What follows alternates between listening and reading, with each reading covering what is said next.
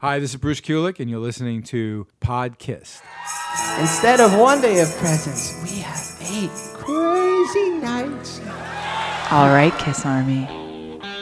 You wanted the best, you got the best. Now close your eyes. You're about to be podcast.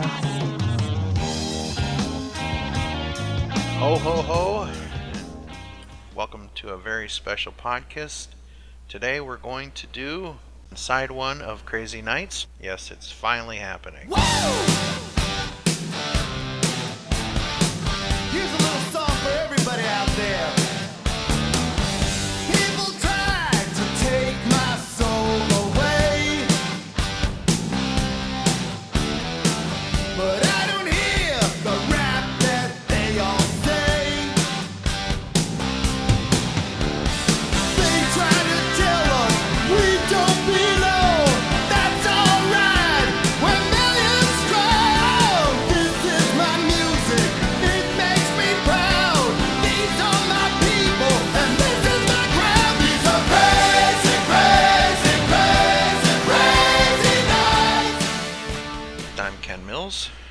today it's going to be one of those kind of crazy nights. Crazy Nights is the 14th studio album by the American rock band Kiss, recorded from March to June 1987, released on September 15th, 1987. And today I'm joined by Chris Sinzak, Howdy.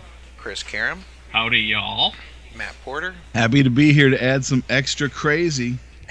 always, and BJ Grant. Hello. How's everyone today? Great. Fantastic. Good to hear, good to hear. So, we're delving once again back into the 80s, back into Unmasked Kiss, and my memories of purchasing this album go back to Warren, Ohio.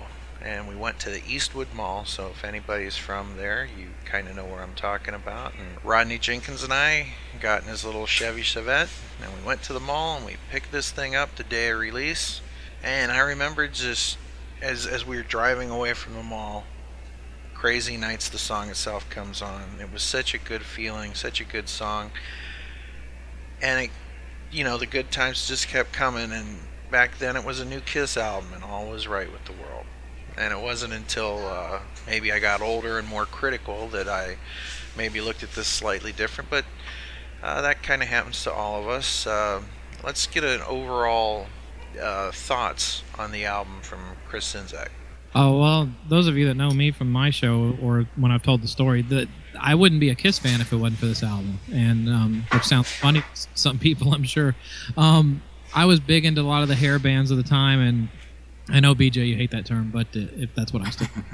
but um, I was into you know Poison, and Ratt, and stuff like that, and then um, and then I was watching Dial MTV one day, and I saw the video for Reason to Live. So I was, the, you know, this was the height of the power ballad era, and I loved the song, and um, they were getting a lot of airplay for their videos for this album, and I liked it, and um, so I was like, well, I kind of like Kiss now. And then my brother said, well, that's not really Kiss, and he went into his bedroom and came back out with a copy of Alive on vinyl, and he says, listen to this, this is Kiss. And so to me, and then I heard Cold Gin, and then that kind of was the clincher for me. But for me, it was I thought it was great because you have a band that kind of has a duality of you know personality. Because I got into them in the non-makeup years with the stuff they were doing in the '80s, and then I got to fall in love with the stuff from the '70s. So it was all all that much better for me. But you know, I think the album fits in really well with everything that was going on at the time. I, I think the band gets unfairly slagged for it, and I think there's some really strong songwriting, especially for 1987. Hmm. BJ Grant. Well, I was 13 when this album came out, and it was my first new Kiss album. And I I had like the previous year or year and a half or something collecting all of the Kiss albums and listening to them over and over. And you know, the way I got into the Kiss albums, I got them all. I didn't get them in any particular order. So you know, and I was in middle school, so Hotter Than Hell, Unmasked Asylum, it was all just Kiss to me. There wasn't really any separation. You know what I mean? Yeah, me too. And then Crazy Nights was the first new Kiss album that I got to anticipate and get, you know, the day it came out and go into the record store where the walls were covered with posters. And I bought a t shirt with the album cover on it. And I loved this album when it came out. But, you know, of course, I was 13 years old. And some of the songs don't hold up, but I still have you know, a lot of affection for this record, you know, for obvious reasons. Okay, Chris Karam. Well, I bleeping love Crazy Nights. it's just a great album. It was my first uh, new release Kiss album uh, that I bought on CD, as I bought my first CD player that year, so that was kind of neat. It just brings back memories of younger times, you know, being in my early 20s, young and stupid, and having fun, and just, you know, rocking out to this uh, album. And I, and I still love it. I think it's a great album. I don't get why it um, brings up such hate on some of the message boards, but you know what? That's their problem, not mine. Love it. Matt the Cat Porter. Well, yeah, I, I think a lot of it, what I'm hearing from you guys, is the same thing. It's kind of your memories of where you were at the time. I was going into college, and I think it was a fun time. I'm actually happy that we're talking about this today because I have been actually listening to the CD a lot because I just got a copy from Ian Murray. Sent me a copy from Australia, which it looks pretty much they're pretty much the same album, the U.S. one and the uh, Australian one. Only now that one is the one I got from Ian, so it's you know extra special. But the uh, I think a lot of it is really I mean it's not a gritty album. It's not going to give you if you're looking for angst or any of that kind of stuff you're not going to find it really on this album but i think it's perfect for you know especially we're talking about the summer it's this time of year you know you're going to put the windows down put the music up drive around your hair's blowing around you know it's all that kind of stuff i mean I mean, I, it's not gritty in the way that this doesn't sound like guys living in the streets of New York. This is guys living in big Hollywood mansions. But it's, I think it's a really fun album. I agree, and uh, you mentioned Ian, Ian Murray. Uh, I'm actually holding the copy of Asylum that he sent me from Australia, and uh, I guess if we eventually put our collections together, we'll have the whole Kiss collection from Ian. But You know, the Ian Murray. That's the, the good Ian guy. Murray. Yes, he's a great guy, and Ian, I just want to thank you for your overwhelming support, and I'd also like to thank Andrew Jacobs because, man, talk about promoting our shows and just loving the shows and being there for us. You know, we, we can't thank you guys enough. The people that take the time to spend some of your valuable time listening to us and help promote the show. We just want to thank you, and uh, that goes for the Kiss Room, Decibel Geek, and anything else in Rock and or Roll podcast. So we, we just want you to know that we appreciate you. Yeah, he's a, like a super fan for all our shows. Yeah. Well, he has great taste. To be sure. Well, I guess we should get into the track by track. Let's start with side one. The song is, of course, Crazy Nights, as written by Paul Stanley and Adam Mitchell, who has graced uh, both the Decibel Geek and the podcast before. Chris Sinzak, what are your thoughts on the great track Crazy Crazy Nights? I don't think you could ask for a better anthem from 1987. I mean, it, this, the, you know, a lot of these songs haven't aged well. Like you, you wouldn't hear most of these songs and go, "Wow, this sounds like it could have been released today," but because there's no rap part in the middle. But aside from that, um, it's a good 80s, 80s anthem, and uh, you know, it's one of those songs that takes you back in time. I think Paul and Adam are a good songwriting team. And um, it's a great song to kick off the album, and I love the video. You can't beat Paul Stanley walking on the fans' hands, right? Yeah. you're right, you're right. I kind of forget that part sometimes. I always thought it was like, okay, is that real? How? Nah, this can't be, right? But, uh, boots. yeah. Chris Karam? Well, let me. You know, it's interesting when I listen to this. Um, if you compare this album and this song to other Ron Nevison productions of the time, like Survivor and Heart and Ozzy, it shares one thing in common with all of them, and I call it the Ron Nevison crunchy guitar sound. Okay. Listen to Ultimate Sin, listen to the two Heart albums he did, or, or Survivor's Vital Signs, and you will you will find the common thread in that crunch, what I call the crunchy guitar sound. Um, I, I go with Chris. It's definitely a great '80s anthem. Obviously, Kiss was striving to come up with some kind of new, you know, rah rah, let's get the fans going kind of anthem, and it's a great way to start off the album. And it's mm-hmm. also a great way to wake someone up if they've fallen asleep, you know, taking a nap, as my cousins used to do to me many years ago. Just play this really loud. Yeah, they would just they would just cue it up on the CD player and just turn it up to 11 and all of a sudden I'd be it, they, they did it to me one time and I woke up to woo and I'm like I'm like what the you know it's, it's a great it's a great in joke and they even we even did a, a skit about it one time but that's you know that's another uh, time and place but yeah great song great song BJ, your thoughts? I think this is a pretty classic Kiss song. You know, in structure and melody, I think it's not that far removed from the '70s, really. It's- besides the production, Right. and uh, I, I think it's a great, great song. You know, it's a great Paul Stanley song. And you know, it's a little bit corny, but I don't think that's a bad thing. Is it any Personally. less cornier than Shout It Out Loud? Yeah, right. It's in the same ballpark. You know, it's kind of like uh, Shout Out Loud's little brother or something like Yeah, that. but the cheese, but the cheese factor is is really good on this one. Yeah, but it Good, was. and, and I like cheese. Yeah, but again, isn't there cheese in Shout It Out Loud? See, I, I, I don't believe in guilty pleasures. I don't believe in like having to hide something that you like. You know what I'm saying? And I don't believe I don't believe in Zimmerman. there you go. But uh, That's an obscure reference. Yep. Yeah. Good though. I don't believe in Beatles. I just believe in me. Yoko and me, and that's reality. But a lot of people will say like, "This is a guilty pleasure," and whatever. To me, I like what I like, and it's as simple as that. And I don't see is this song being any less or more disingenuous than "Shout It Out Loud," which to me was like an attempt to get rock and roll night again, right? Mm-hmm. Mm, So- definitely. How is this any different? It's basically trying to get an '80s rock and roll night. Yeah, and I thought I one thing that goes unnoticed is Bruce is soloing on this album, and on this song in particular. You know, everybody talked about in Revenge. Bruce found his balls and whatnot. I love his playing on this, especially the song. And I also have to give props to Tommy Thayer because when they bring it, they brought it back a you know a couple of years ago for that tour. I thought it. I loved what he did with the solo, his reinterpretation of it. It almost made it have more of a '70s vibe. So I love this solo, and I love Tommy's solo for it. I agree, and I think the only difference in Bruce's playing is that, you know, people say he was he was finally let off the leash, and it's not so much that it's that Kiss was going in a direction that the fans wanted them to go. Exactly. That's really the deal on that.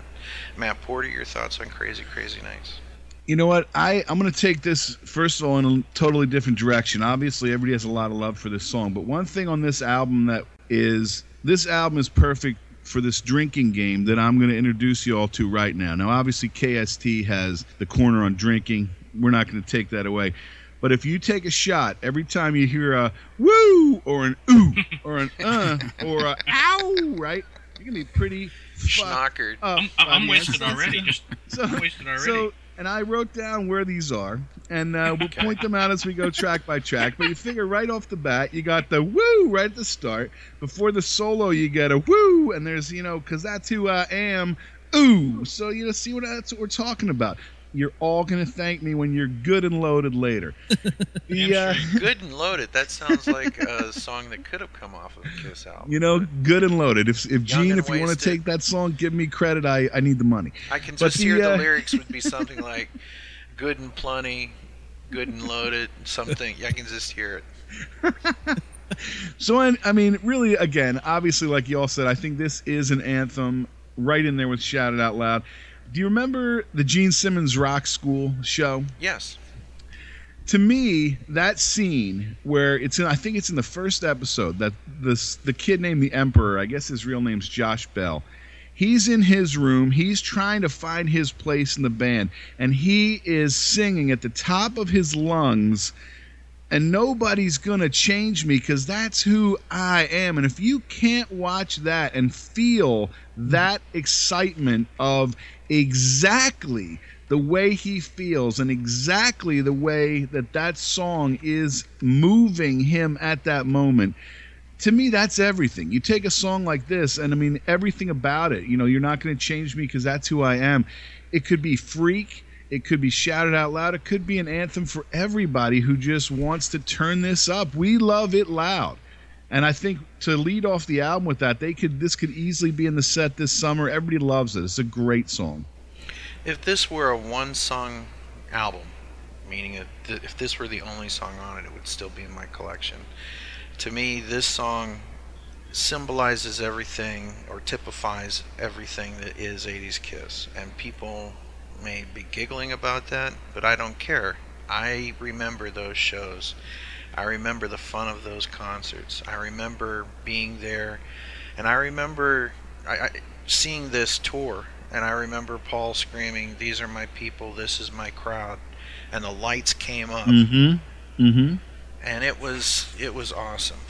Right. And anybody that you know, there's the old saying: if if, if you can remember the '60s, you know, you weren't, you weren't there. Well, if you want to say that Kiss stunk in the 80s, but you weren't there, then I don't know what to tell you because there's a lot of people that were entertained, a lot of people had a really good time. Yeah, this was my this was my kiss. You know, like this is the band I fell in love with. I got into the makeup stuff too, but you know, these were the these were the guys I went and would see live. So mm-hmm. there was and there was definite magic at those concerts. You know, even without makeup and costumes, well, some makeup in different costumes, they they still would put on a hell of a show. I mean, it just you know, the reunion tour and the reunion period was great, but I still have some of my most fond memories of the non-makeup era. I think it was just magical times. Uh-huh. Yeah, yeah. We got a song for you now. We're gonna want you to help us with this one. Let's go, Erica. Can I hear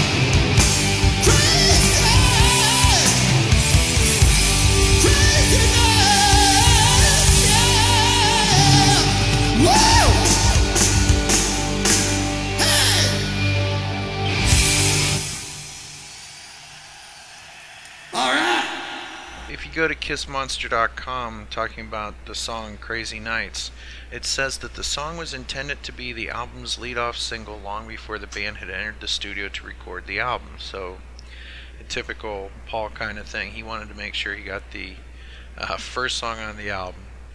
It reached number 65 in the U.S. The August 1987 single can be deemed a failure. A live performance video was filmed at the Olympic Auditorium, Los Angeles, California, on August 8, 1987, directed by Jean Pellerin and Doug Freel. And I hope I never have to say those names again. Uh, I, uh, I just watched it before we started doing the show, the Crazy Nights home video. Oh yeah, and let's. I guess we should talk about that a little bit. That's a, such a weird little thing because they didn't do that with all their albums, and maybe because this one wasn't a huge success or something like that. You know. Well, they Uh, pinned their hopes on this album, so they were. I think they were trying to go the extra mile to get any publicity they could for it. Because I mean, I you know, as much as they may talk crap about it now, I think Paul and Gene viewed this as one of their best albums when they put it out. I really do. in the 80s, many bands were putting out these video compilations. I remember Dokken and Ratt, all these folks were putting out these three or four, maybe eight songs on them, and and it, it was it was quite a, a normal thing to have happen back then. But this was something that uh, we really hadn't seen from Kiss before. Well, like we talked about on the last one, you know, MTV obviously kind of ruling everything, and they're trying everything they can. I mean, they want to be on MTV as much as anybody else, and obviously, you know, hey, look, let's throw as many hooks into the water as we can. They're making a ton of videos for it. So why didn't they do one for Asylum? They were busy working on Crazy Nights. Yeah, right. I guess. Well, B, and, and Bea Arthur wanted too much uh, royalties for the look, Well, there you go. for Jean's look. I- yeah, uh, right. The, They can't vi- all be. They, you know, they can't all be winners. the video, that video comp was one actually one of the first Kiss items I actually bought. Really? Nice. Yep, I got in that. This was when I got into the band. It was like probably about '88, around the year after it, the album had come out, and yeah, it was one of the first things I went to the store. I bought that, and I bought uh, the Animalize Live Uncensored VHS. Yeah, I, and I remember thinking when I bought the video comp, I was like, "Wow, I don't have to wait for MTV to play these. I can watch them whenever I want." Yeah, it's it's just strange that there weren't more of them or more releases along this line. This is the last Kiss album to have been remastered, and it's kind of sad that it stopped there because there's some still good stuff on the table that, that could have done a complete overhaul. Now I understand that the song have have all the albums been remastered for iTunes at this point. I'm not sure. I think really- so. Even even Killers. Yeah, yeah. You know that cracks me up when they say remastered for iTunes. It's just it's you know I mean it's just I guess it's something to sell it, but if you really think about it, it's a total joke. Well, there's people that are giving it rave reviews, so for those that go that route, God bless you. It's just that it's MP3s and it's well you know that's just an audiophile gripe, audiophile person, audiophile uncle. Well, re, re uh, remastered for iTunes sounds cooler than ripped from my CDs. You know, it's like Yeah, that's probably the reality of it. As far as uh, the song Crazy Nights, only the song Crazy Nights was retained for the Kiss set list for the Hot in the Shade tour, which followed a couple years later. It was dropped after that tour would not return for nearly 20 years until the Sonic Boom Over Europe tour. This makes the album one of the least represented in the band's entire catalog over the course of their career in their set list, behind only their 1981 album, commercial flop, Music from the Elder. There's a little bit of history right there. Our next track is I'll Fight Hell to Hold You.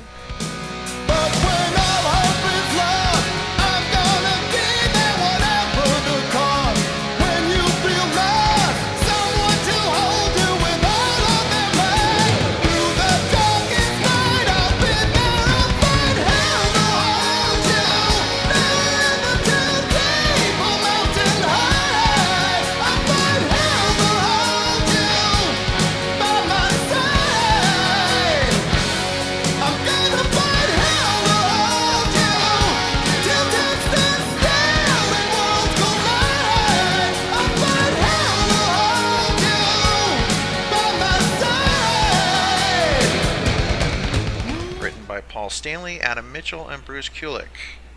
Chris Karam, your thoughts on I'll Fight Hell to Hold You? Well, for some reason, I'm just hearing that intro looping in my head because of the watching the Crazy Nights video. But mm-hmm. Bruce really tears it up on this song. I mean, he, he doesn't even wait to the solo. He just starts wailing, you know, in that intro and just, yeah. I mean, what a great driving song, and not just you know for when I'm driving, but it really, it really kind of kicks things in a high gear. And you know, I, I still contend that Bruce really comes into his own on Revenge, but he definitely makes some really nice uh, solo statements here, and he's like I said, he's just tearing it up. Uh, Great song, great song. And there is a certain heaviness to this track. Uh, it, it almost could have worked on Animalize or something like that. Yeah, no, this is pretty close to a heavy metal song, I would say. Just not produced the way a heavy metal song might have been produced. But Right. It's just so slick. BJ, what are your thoughts? Yeah, I think it's a great song. Um, I love the way it's put together, you know, the way it's constructed. Great riffs uh, and great hooks, you know, a great melody. And yeah, the guitar work on it is awesome. I think it's a really, really cool song. Matt Porter? Well, if you're playing along with the drinking game, we got woo the jealous and the lonely. So you got to do a shot right there. There's a couple Okay. good in there. A couple more shots for you. Um, this one I was I was laughing when I'm making the notes for this because I think this would be another one that would be good in an '80s movie by Stallone. Chris, you got to get some Photoshop going. You know, it's it's again just sounds like something that could be done. Uh, you know, during a training montage or a driving fast montage or you know whatever montage we're montaging. So good song. Perhaps at the end of it, you could have a montage of the montages. Exactly. So with that- a song called "This Is the Montage Song." Yeah. Uh, so the movie would be called Fight Hell to Hold You. Like, fight hell in big letters. Well, there's the tagline you have, you know, he'll fight hell to hold her. There you go. Who was the guy who did that song from Rocky Donald Four? LaFontaine, that's the voice. That's what you want to find. Oh Rock my Four God, he's a song was, legend. was it John Parr Robert Yeah. Tepper, I or think. Robert Tepper? Robert go. Tepper, yeah, he could he could do like no the title Easy Way track. Out you're talking about? Yes, yes, thank you, BJ. There's a He great. could, cover- he, he could do that. He could do that song for the montage that's in the montage movie. Chris Sinzak, your thoughts? I'll fight hell to hold you. Well, thank you. Uh, now, one of their one of their more uh, complex songs. It's you know the production definitely lends to the '80s sound to it, but one of Paul's best vocal performances. I mean, he really uh, he really stretches himself on this song, and it's a the you know the pre-chorus riff and everything is very heavy, and Bruce just plays his ass off on it. A really good song. Yeah, I think this song was never going to make it into a set list just because of how high Paul sings. You know, Yeah, it's a challenge. I don't think he ever would have wanted to try to do it live, probably. Yeah, it's it's a it's a doozy, and anybody that can sing it, God bless you. Uh, you want to impress me, American Idol? Do this one. Yeah. Now, a little bit of the album background. Uh, after the Asylum tour had ended, Kiss went on a couple month long hiatus due to Gene Simmons' career as an actor and a producer, which made the band seem like his side job instead of his primary job. Paul Stanley stated that he got tired of Simmons' lack of commitment and one day told him, We were in the parking lot one day and I said to Gene, Look, you're off doing all these other things while still reaping the benefits of this band and I'm getting screwed. It's not fair to me to be putting to be putting in this kind of time while someone else who is supposed to be my partner is not. And Gene looked at me and said, That's fair. I could have used Gene's input, but my attitude at that point was that I certainly wasn't going to listen to a guy who's off managing cabaret singers and producing five bands while I was trying to make an album. Ouch. Yeah. Any thoughts on that? I I- think I- Paul's whole book right there. Yeah. You can't, I, you can't blame him. You know, looking at it from the perspective of the guy who's just basically the the main guy keeping the band going at that point. That's the way I'd look at it. I think if Gene had yielded um, some of the benefits from it, some of the profits from it, I think Paul wouldn't have had as much of an what much of an issue with it. I think he enjoyed being in control of the band personally, but at the same time, he had a he had a legitimate gripe because Gene's basically splitting everything with him, and he's not doing much of the work at all. So you know, although I do think Gene brought some pretty good songs to the table on this album. I would agree. To me, it's no different than what's going on in your house, folks. Uh, somebody's there's probably one person that does the majority of the housework. That There's would be one me. person, so that would be you. Okay. Anyhow, it always cracks me up. Like people say, like, "Wow, the toilet needs cleaned," and then someone will go, "Well, why don't you do it?" Yeah, no, I just brought it to your attention. That's half the job, telling Yeah. someone to do it. yeah. That's upper management. there was that little power struggle going on between them and i've often wondered if gene didn't look for validation outside of kiss because you know we, we went from the demon to whatever the hell was on the elder to back to the demon to the demon without makeup to Maud. Hmm. and it seemed like he had lost his identity, whereas Paul like kind of blossomed without the makeup. I don't know. It, it had to be an, an interesting situation to be in that uh, that band. That, that's all I'm gonna say. I don't. Well, I think Gene, Gene's also a pragmatist, so I think he probably was like, "Hey, money's not rolling in. I got to go do something else. You know, I'll keep this here because that's what I'm tied to, but I got to go out and make money." And he did, and you know, I can't blame him for doing that. I mean, he was probably looking out for his future. I think Paul has always been more about the music than the business side of it, so that's why Paul stuck it out. If Paul had Gene's mindset, Kiss probably would have ended in the early '80s. Well, let me ask you guys a question. Was there really no money coming in? Or was it that you got used to 1978 dollars coming in and all of a sudden 1978 came and went? If you look at how what, how they were spending their money, I don't think they had much money at that time. I Right. think that they they blew a lot of it on bad investments, And yeah, and um, they got ripped off by a lot of people too. right. Plus, it probably helped the case to uh, kind of make sure that Peter Criss did not sit happily for doing nothing. Uh, I believe that they kind of probably starved him a little bit, you know, to try to get him to make that deal where he took a, a lump sum and basically gave up his rights. Yeah, I think he was making money on the albums all the way up till right before this came out. I think. Yeah. Well, he was supposed to be, but yeah, I think um, I think Ken, you're right. They weren't they weren't necessarily paying him what he was owed. Or they were paying According him, to the they were- contracts, but but they um, were uh, making him wait for it as long as Yeah, possible. and yeah, and this is the period. Crazy Nights is the period when they bought him out, I believe. It's also when they fired Glickman Marks. Right. Right. If I had somebody that was a silent partner, basically, that was getting uh, as much of a chunk of the money as I am for doing absolutely nothing, I would make sure that the money would go back into the business instead of going into the profit sharing angle of it. But that's just me. I've often wondered if some of that was spinning just to help substantiate that, but I guess we'll never know. I I, I, mean, I, I- understand that we've read uh, like the C.K. Lendt books and stuff like that, but to me, it's all relative. Like I said, if you get used to 1978 dollars and then it's 1987, and you're not like the number one Gallup winning band anymore, you know, I wonder how that affects what you perceive as your bottom line. Chris, you were saying? I think Chris Lendt's book. I think it's for the most part probably pretty accurate, but although at the same time he worked for Glickman Marks, who you know it was well known that they were taking they were skimming money off of them too. Everyone around them was taking money from them, and you're right though they were they were used to being the 78 top band in the world, and like he says in the book, he those guys wanted to spend the money and then have the money still show up in a bank account. It doesn't work that way. Right. If like if you go by C.K. Lendt's book and even Paul's, you know, they were still flying in, you know, actresses and their girlfriends at the time, you know, to tour locations, or they were flying out on days off. You know, I mean, that's not cheap. Yeah, well, the the, stri- No. the description of the the way they spent money on the Australian tour in '80 is insane. They on the lost other hand, they lost money on that tour. yeah, and on the other hand, I mean, I'd probably pay money to have Lisa Hartman flown in for a weekend.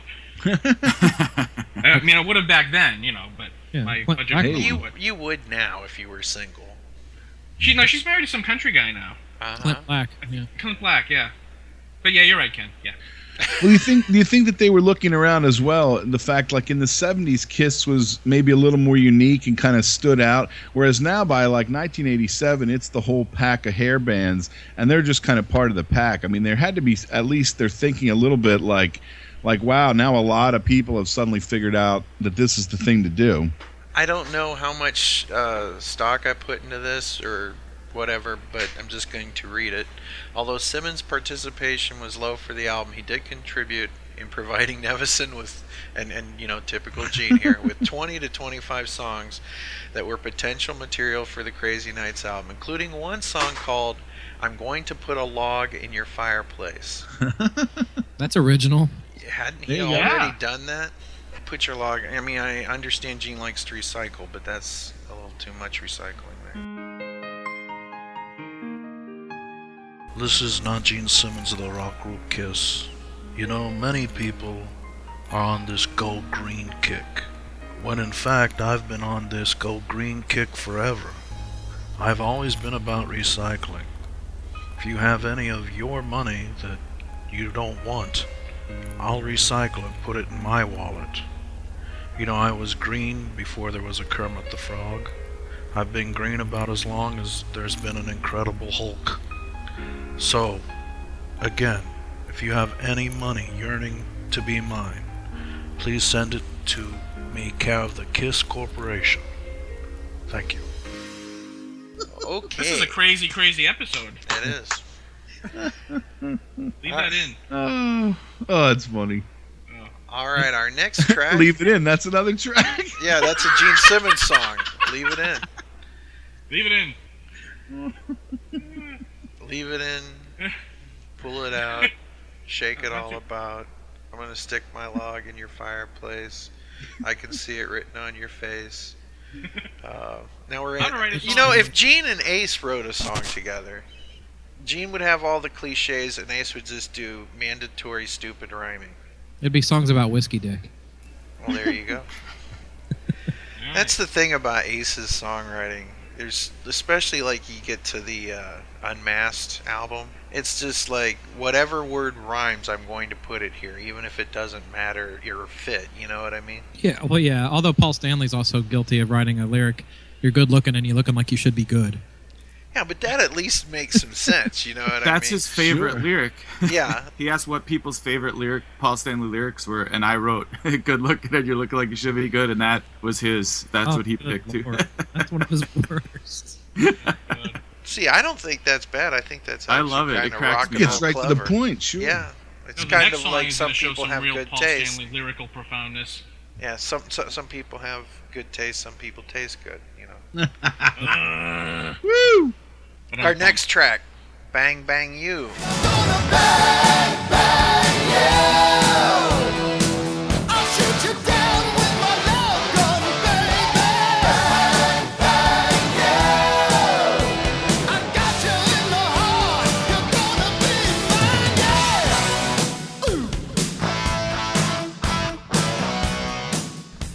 Karam, your thoughts on Bang Bang You? you know, Gene gets a lot of crap for some of his 80s songs, and, and you know, probably rightfully so in some instances. But this is one where, Paul, uh, can you, you know, explain this to a congressional committee?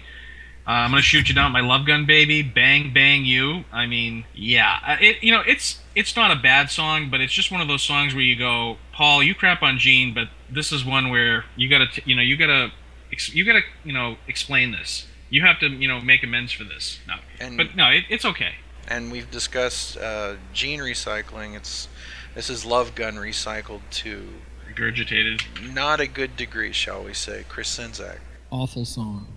Just recycled lyrics. Really a generic riff. I have nothing good to say about this song. The, and the fact that they decided to play it live really mystifies me. There's so many better songs they could have played live than this one. I would agree. On the other hand, I remember giggling a little bit about it as we were driving in the Chevy Chevette away from the Eastwood Mall, thinking it's a Kiss album. All is right with the world. I remember my parents' reaction to hearing it. Well, well, tell us what was that? A lot of eye rolling and really, you think this is good, huh? Wow. What the hell is that? What is that? Not me. Sunrun. That was me. That was me. What is it? It must have. Oh, it was a rapper. He's Oh, putting on his kid's condom. I was gonna say. Yeah. yeah. Well, you know, it's, it, it, it was supposed to bang bang you, so what the hell? Right. You, know? you, gotta, you All right. gotta be ready. It's the '80s. It's you know, just say no and uh, Wrap it before you top it. exactly. Did you guys ever see that? I forget what movie it was, but it's got the these Indian guys are like, "You've got to kick it, you've got to lick it, you've got to lick it once or twice before you stick it." I forget what movie it is, but that's always stuck in my head. I like that. Anyway, Should we mention that the original name for this album sure. was it? Uh, it was Who Dares Wins, right? Yeah. Yeah. And they No also floated condemnation, right? Condemnation. See how it all ties together?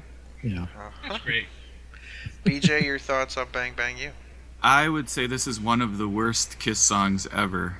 It's Oh, come pretty on. pretty awful, pretty awful song, pretty terrible. Yeah, you know, Paul killed it on the first two songs, and then mm-hmm. this. And I can't believe Desmond Child was involved in this song because there's barely a melody there. I, it's just, yeah, it's pretty awful. Yeah, the the pedigree of this song, it, it should be much better. Matt? Your thoughts Well, on see, Bang Bang. I, was- I'm I'm gonna agree. I mean, obviously, it's not like the highlight of the Kiss catalog, but I think if you put it in the perspective, my brother actually calls this stuff Kiss aerobic music. He says this is when Kiss was making music for aerobics. So uh, if you can imagine like a room full of girls in like bright neon, like spandex and big, you know, hair and uh, you know Paul Stanley earrings. And I was going to say it's for you know dirty minds and clean bodies, and I mean they even give you the one, two, three, four. Take a breath, okay, everybody, inhale, and five, six, seven, eight, bend over. You know, you can kind of figure out. And that opens with a woo and an ooh, so you got a couple more shots. I've got you in the heart. You're going to be mine. Ooh, take a shot. You're playing along, and it sounds a lot better already, doesn't it? Take an extra shot just to deal with this. wow. This song makes you want to take a shot to the head. With a love BJ, gun. BJ, you scan. With- yeah, shoot With yourself love- down with the love gun. Hey, if you're taking a shot to the head with a love gun, I don't want to know. Yeah. That's that's between you and your significant others. this is almost starting to sound like a KST episode without the alcohol. Yeah, I know. Well, see, I'm en- I'm encouraging you can do shots of chocolate milk. It's up to you. It's up to you. Had a whole cup of coffee. Does that count? Yeah, there you go. Exactly. Yes, the Paul Stanley workout tape for dirty minds and clean bodies. I will show you how to get the body you always wanted and the woman it belongs to. Yes, the Paul Stanley exercise tape. Join me, won't you? Paul Stanley Workout Tape, available where better videos are sold. Because a muscle is a terrible thing to waste.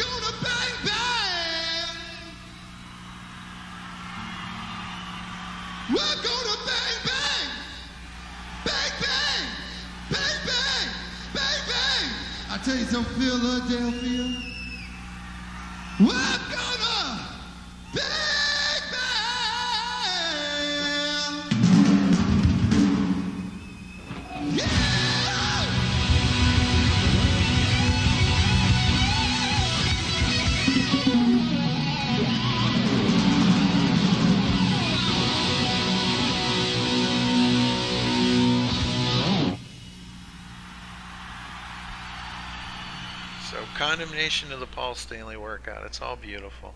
It's all groovy, man.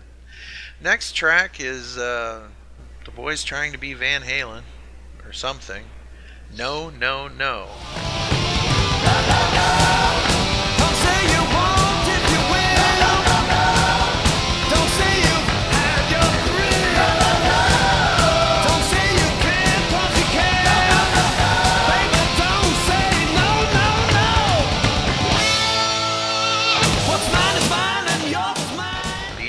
thoughts?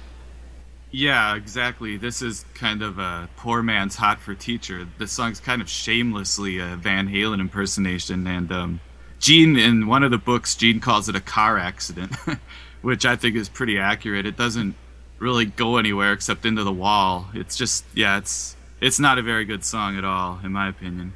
Originally entitled Assume the Position.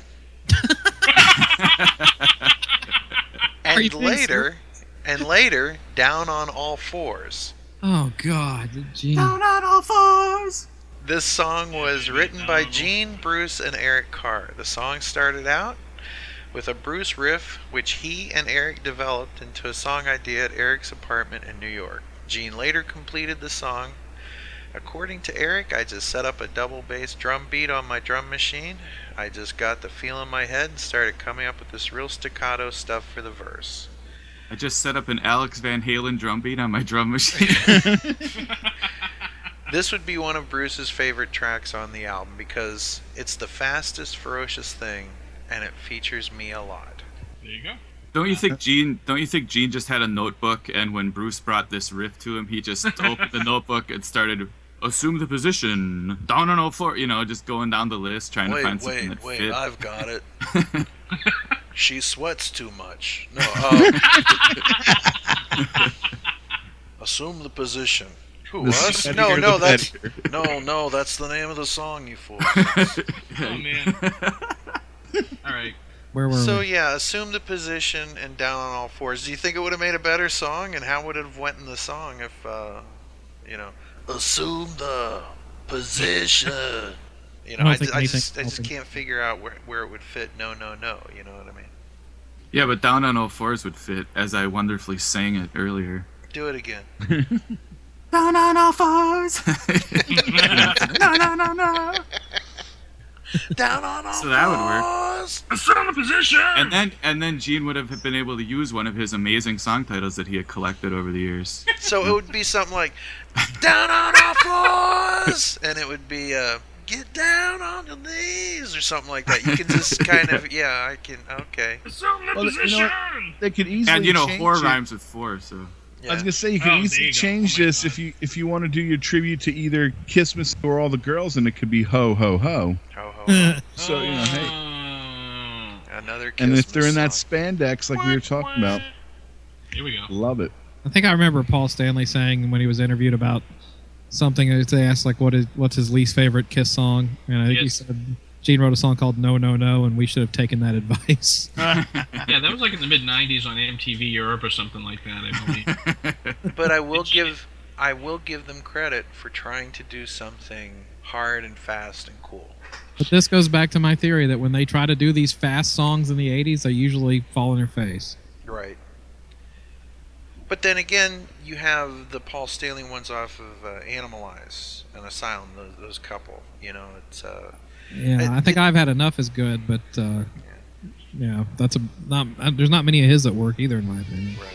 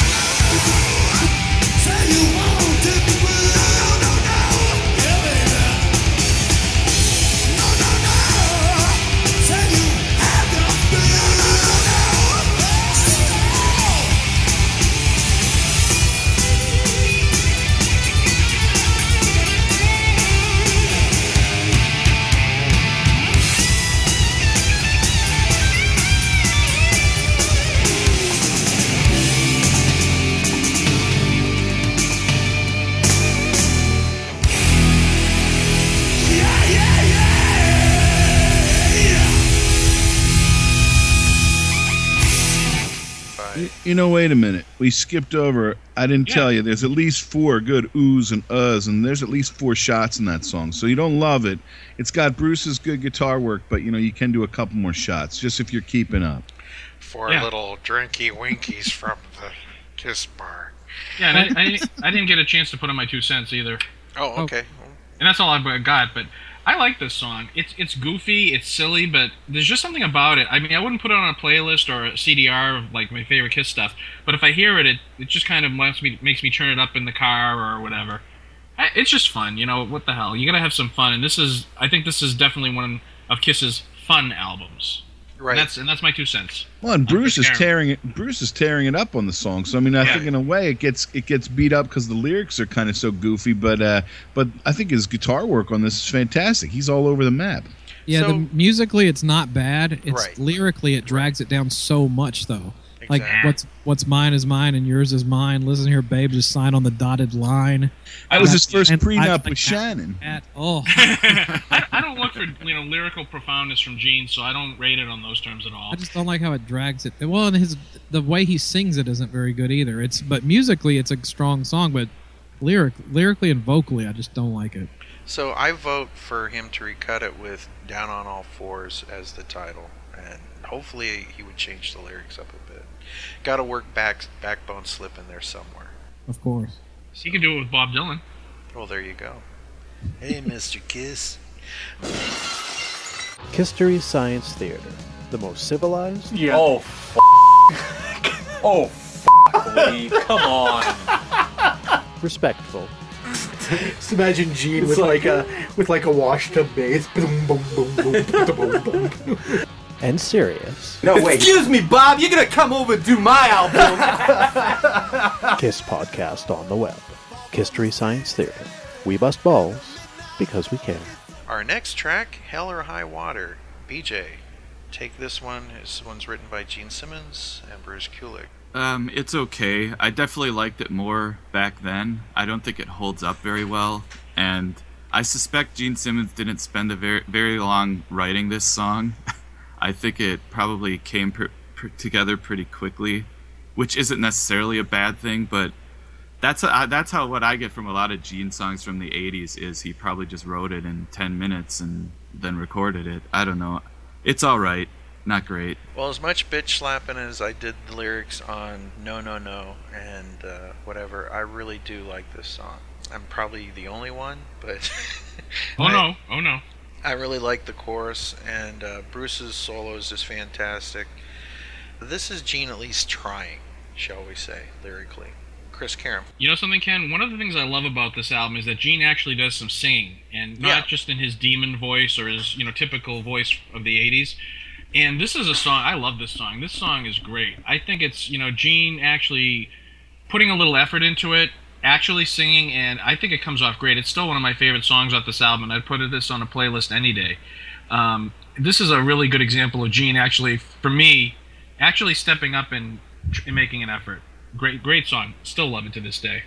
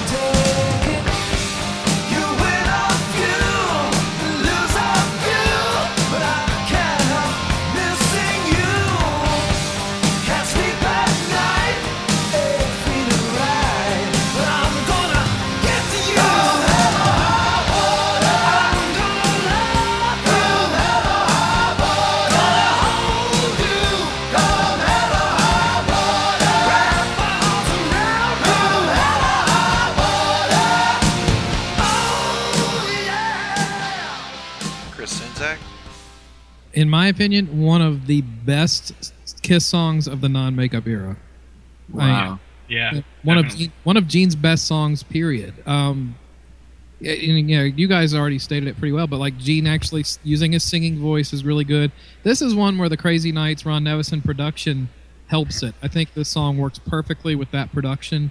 Um, and Bruce's solo, man, especially the end of it with the uh, syncopated drum part at the end of the solo. I mean, forget about it. It's awesome. I love this song. Matt Porter, your opinion on Hell or High Water and our Drinky Winky count. You know, there's no, there's nothing to drink about in this song except for the fact that he could be crying in his beer because obviously it's kind of a depressed demon, which I'm not really a huge fan of. I mean, it's funny considering most of the songs on here are like super, super upbeat.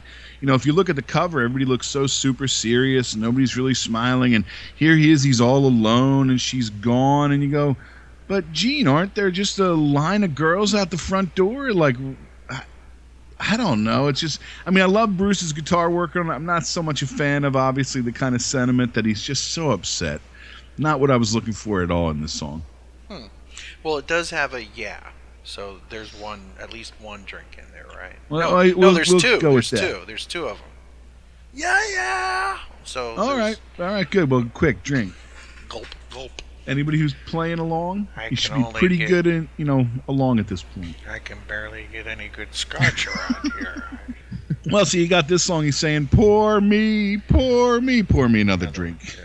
Pour some drink on me. Written by Gene and Bruce Kulick.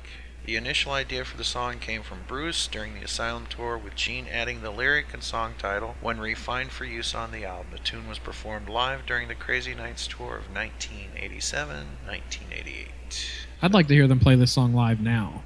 I think it'd be great. I think it would work. Hey, you know what? Uh, Assume the position would work as the chorus of this song. Oh no! Assume the position. yeah, yeah. I'm waiting for BJ's solo album. You put that on your album. BJ's, BJ's solo album of unused Gene song titles. And now Well, the greatest have you guys read non-hits of Gene other Simmons. Titles? Six foot cardboard skeleton. Never mind. He was going to write a song called Scratch and Sniff on this album. Scratch and Sniff. Wow. Go Gene. Next song, uh, My Way.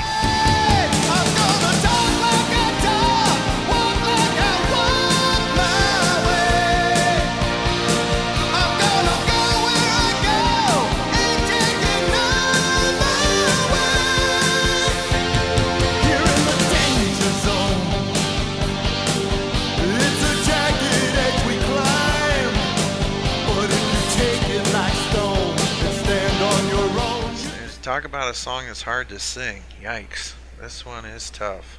Written by Paul Stanley, Desmond Child, and someone with the last name of Turgon, which sounds like a Star Trek villain. Do we know anything about Turgon, BJ? I don't- is that Bruce Turgon? I think Yeah. the name is. Yes, Yeah. yes, Bruce Turgon, yeah. He was in Foreigner and. Um, Oh, he was in Black Sheep. That's right. He Yeah. was in. Uh, that was Lou Gramm's band before Foreigner. Yeah, he was a also in uh, Atomic Playboys. And uh, Black Sheep opened for Kiss. I know. So. Yeah, I think he was a later member of Foreigner, like in the '90s. Oh yeah, maybe. Before, I, I think think he before like Lou Gramm split and I think he co-wrote the whole Lou Gramm "Ready or Not" album uh, with Lou Gramm. That's a really good album, in my opinion. Hmm. Yeah, I remember reading that now that he was from Black Sheep. Yeah. Matt Porter, your thoughts on My Way? You know, again, super upbeat. Sounds like it could easily be one of those songs in a soundtrack, or maybe the theme song to a cheesy '80s sitcom. Or, uh, but yeah, it's a good song. I mean, it's not my favorite song on the album, and I don't think there's anything to drink about in this song. Well, there's always something to drink Oh, about yes, if you're so inclined. yeah. Chris Sinzak? Uh, I'll take the highway. Okay. That's that's the alternate title. I'll Yeah. take the highway. Well, they'll- Sing you it. can have my way. I'll take the highway. um, it's yeah. I don't know. If I was an 11 year old prepubescent girl and needed inspiration, to be a great song. Oh, slam! Woo! but other than that, no, I Oh, don't, back I don't like it much. Chris Karam? Well, let's just say that Paul Stanley ain't got nothing on old Blue Eyes. If you're gonna call a song my way, you better come up with something better than this. Frank Sinatra should have beat up Paul Stanley over this song. It's not a bad song, but you you know don't you, you can't call a song my way when Frank Sinatra kind of owns it, in my opinion. Well, if this would have been a Kenny Loggins song, Oh no. It would have it, it, it could have worked. I mean, Yeah, it would have been the soundtrack to Top Gun Two. uh, Part Two. And Yeah. I believe Paul Anka owns My Way, actually. yeah. Right, but Well, yeah, well, but wait, yeah, that's, wait a know, second. That's, yeah, but that's The- Frank's the- the signature Frank- song. Yeah, yeah, but Yeah, but he didn't write it, so Doesn't matter. yeah, but we we, we want to let people know that Paul Anka owns the Frank Sinatra uh, signature song, if you will, "My Way," not the Kiss version. So we don't want people thinking that's what So we're, we're not going to get a cover of Paul Anka singing the Kiss Wouldn't version of the song. Wouldn't it have been funny if Frank Sinatra had actually covered "This My Way" as well? That would have been great. Oh, the heat is on, and My- my back is against the wall.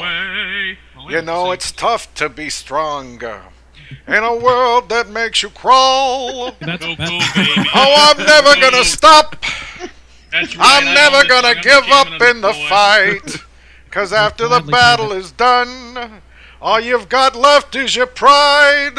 I'm gonna Good. talk Good. like I talk, walk like I walk. It's my way. I'm Jimmy, gonna Dino, go where I go. Ain't saying no, it's my way. put that thing up on iTunes and I will buy it. Okay. the Rat Pack. We- we- The Rat Pack covers "My Way" by Kiss. All right, uh, Dino. Dino, put your drink down. We're recording, baby. So is he? He's going to do Ace songs, right? Shock me. I, we need a whole segment. Uh, Frank Sinatra sings "Kiss." That was really good. Oh, it was you. really good. But Like, uh, right off the top of your head, I, I'm impressed. well, it's That's- what I do. I'm you, the I hear you calling. Stop Yep. calling. We got work to do, baby. Hey, baby, I'm trying to do a thing here. Is it, Ken, would you would you do some of those for my Christmas in July shows? Sure, why not? You really like my limousine, baby. You really like the way the wheels they roll. Naked That's right. City. I want Naked City. That would be great. But you know, I was saying that it's like a Kenny Loggins song. We've got the heat is on, my back's against the wall, here in the danger zone. It's a jagged edge we climb. You gotta climb. get the Frank Sinatra stuff in this episode. I probably will.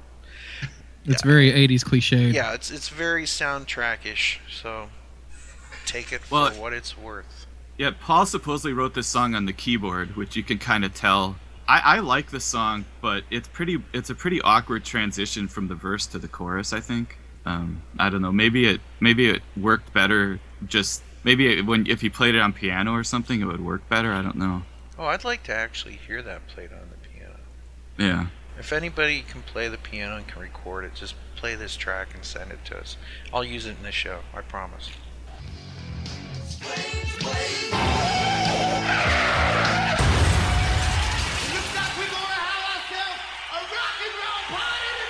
That's right, Kiss Army. We're having a rock and roll party, and you are invited. Tune into the Strange Ways Kiss podcast and hang out with your Kiss Army brothers, Jody Havnock, Clinton Harris, and D Rock. Join us where we celebrate and discuss the gods of thunder. That's Strange Ways Kiss podcast. You can find us on Facebook or Podomatic.com. We'll see you there. Well, we want to thank you for spending your valuable time with us here on Podkiss, and we'd like to point you towards the Decibel Geek Show, hosted by Mr. Chris Sinzak. Chris, All right. tell us a little bit about your show. Uh, you can check us out at decibelgeek.com. We put a show out every week, usually lots of Kiss stuff, and uh, yeah, lots of interviews, year in reviews, all that good stuff. BJ Grant. Rock and or roll podcast.blogspot.com He for is my the show. he is the reluctant host of the Rock and or Roll show. And Chris Karam, you kind of like our man about town when it comes to podcasts, and you seem to show up everywhere. Oh yes, oh yes, and uh, when you wish upon a star. Anyway. Well, you know, All right. before we wrap it up, Yeah. I want to say if anybody played along with the drinking game, post pictures, and we want to see them. They're not going to work remember that. And and don't name it after us. Whatever. this actually happens. this actually could be like the basis for a Mystery Science Theater episode, if you think about it. Well, we love they do- KST. Yeah, We love KST. Definitely. Awesome. Can't say enough good about him. Mr. Matt Porter, of course. Obviously, you can go to thekissroom.com. If you're a Podkiss listener, you are probably already aware of the Kiss Room, so I'll leave it at that. And of course, we want you to join us on the next Kiss Room live December 19th, broadcasting directly from MoncoRadio.com, and you'll listen to some live Kiss music. So check it out. We'll give you details on the Podkiss page as well. And if you're going to be in the Philadelphia area on December 13th, go see Kiss It with Chris Giordano. Chris, tell them about it. Woo! Good people! that next week, if you're in the Philadelphia area, Kiss It will be celebrating Christmas by doing a show for the children. We are going to do a show for the Toys for Tots charity at the School of Rock in Fort Washington. And all friends main attraction will be on the show. The whole thing starts in the afternoon. And Kiss It will be on at 745. So I want everybody to come out and all you gotta do, if you want to get in for free, all you gotta do is bring an unwrapped, non-violent toy. And that will get you in the door. So free with a toy or five dollars at the door. Kiss it, main attraction. People from the School of Rock at the School of Rock in Fort Washington. And people, this all happens December 13th. Next Saturday. Woo! That's right, you can help. Go see Kiss It and give some toys for tots. We encourage you all to share some love this season, so get out there and help some people and put some smile on some faces and let everybody know you care. And thank you for joining us for our discussion on side one of Crazy Nights. Join us next time as we all dive into side two. Stay safe, stay warm, and stay happy. S A D P Y T. And that is our show. Thanks again for listening. Be sure to check us out on the web at www.podkiss.com. You can also find us on Facebook and on iTunes. If you'd like to contact the podcast, please drop us a line at podkiss at gmail.com. Big thanks to Julian and everyone at kissfaq.com. They've got great information there and a terrific message board, too. Thanks also to Keith Leroux and everyone else at Kiss Online for their great work representing the hottest band in the land. And as always, a big thanks to Paul Stanley, Gene Simmons, Ace Frehley, Peter Criss, Vinnie Vincent, Bruce Kulick, Eric Singer, Tommy Thayer, and the memory of the late great Eric Carr. and the late great Mark St. John. You are Kiss. And we are your army. Podkiss is created by the Kiss Army for the Kiss Army, and it is available for free as an internet download. If you like what you hear on our show, go buy it and support the people who made it. Podkiss is not affiliated with Kiss or any of its members, past or present. On behalf of myself, Ken, and the whole rest of the Podkiss crew, thank you for listening to Podkiss, the Kiss fanzine for your ears.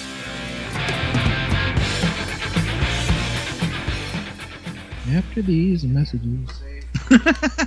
Yeah, we'll be back to Podkiss. Don't do drugs. Say no to drugs. Here's some rubbers. Yeah, there you go. Here's some kiss condoms. One time at band camp, You don't need sunglasses. You got the w- fingers for the windshield wiper. The Paul Stanley thing, you know. Chris Sinzak, your, your your thoughts on the great song As the Stupid Dog Barks. I think the dog wants to chime in. She wants to talk about Crazy Nights. That dog wants to talk about Gene's asshole album. I like that album, actually. I do too. Actually, I, I think it's so eclectically cool. Complete and utter crap. No, it's got variety. I've I don't I've got understand- that make that album sound like crap. I don't understand how people are so mixed on things like that. You know what I mean? It's like Rising Force over at Kiss Factory. It's like Gene Simmons couldn't do anything right. You know what I mean? It just, I just don't understand. But uh, anyhow, okay. Well, let's try this again. Besides, we all have to deal with shit at some time or another through the day. deal with a lot of shit in this house. I'd rather. There you go. Trust me, there's times I'd rather deal with real shit than the garbage people put you Hey, that, through. that's why I'm coming up with drinking games. Well, there you go. There you go. All right, good man, good man, Matt. I would have never thought to do that. That's what makes you awesome. Well, you know what? I have I, ha- I actually did write them down for each song. We will note them as we go. So There you go. The next track is I'll Fight Hell to Hold You, written by Stanley, Adam Mitchell, and Bruce Kulich. But, but, but. Kulich. Bruce it Kulick? sound- Bruce Kulick? Yeah, Kulich. It sounds like a Hungarian food source. Anyway, um, Did everybody get kicked out? no, you. there you go. There you are. Oh, okay. Let's say this said everyone was kicked out on my screen. Nope. Oh, okay. No, we were we were acting like we were slaughter, and we only kicked you out. Yeah. Uh, who is uh who is Mama Duck says quack? You know what? That he could write a new song called "Put Your Laundry in the Washing Machine." See, Up next on Ken Mills Family Jewels, Matt Porter makes a guest appearance. Mills Family Jewel. Yeah, this this is turning out to be the Ken Mills Family Jewels episode of Podkiss. and, and, and you know what? There's nothing wrong with that. I'm, I'm, I'm we're definitely we we support you, Podfather. When you visit Carrot Top, don't hold on to that thing.